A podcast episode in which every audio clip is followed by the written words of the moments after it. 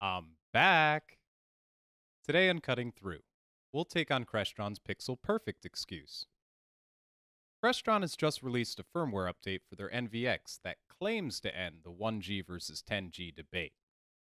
After all this time, Crestron admits that the NVX would not reproduce a 4K 60 444 static image accurately, such as a spreadsheet, and they conveniently admitted motion issues, but we don't mind reminding everyone.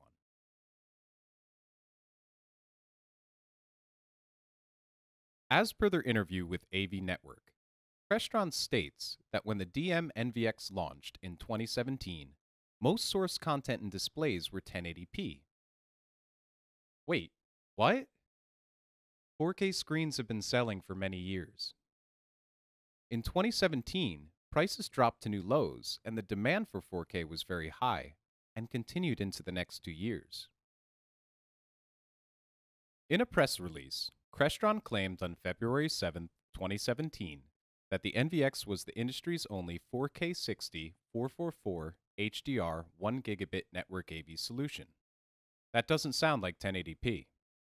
They even claimed 444 HDR at 4K in the headline. That doesn't exist.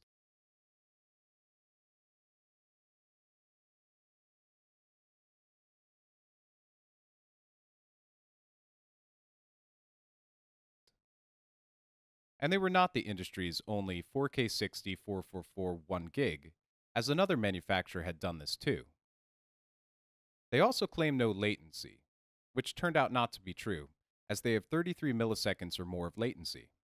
For 2 years, Crestron has continued to make videos targeting SDVoE 10G solutions, while claiming that the NVX was functionally equivalent. Aurora has had the pleasure of setting the record straight with our Truth series. But wait, there's more! Recently, they stated that 10G will not work on Cat5e and 6 cables, and that's just plain incorrect.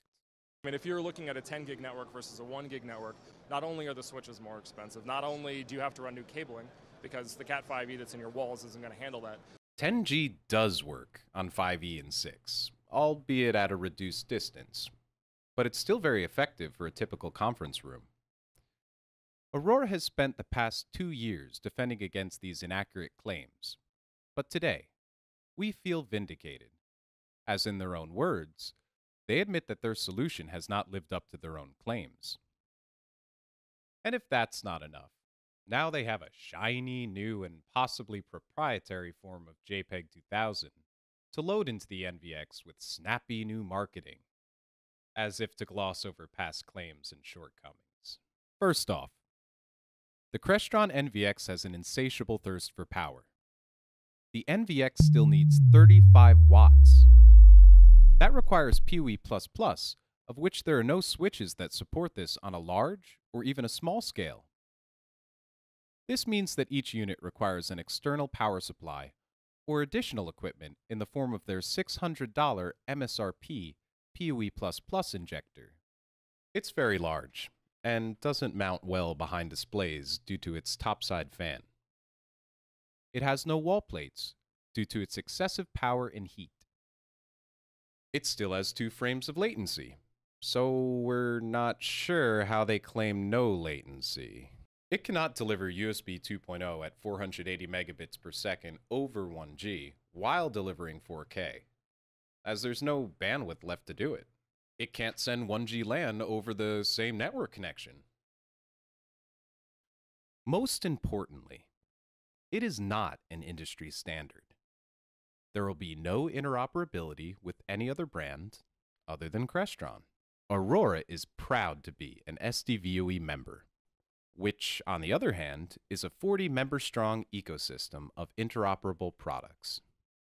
Pixel Perfect technology appears to be a proprietary form of JPEG 2000, with a 20-to-1 compression that only addresses static image artifacts. It does not solve the 2-frame latency, motion issues, which we've talked about in previous videos, or power consumption. But we will probably have to wait 2 years for them to admit all that. The reality is, it is overpriced for most solutions like restaurants, K-12, and conference rooms.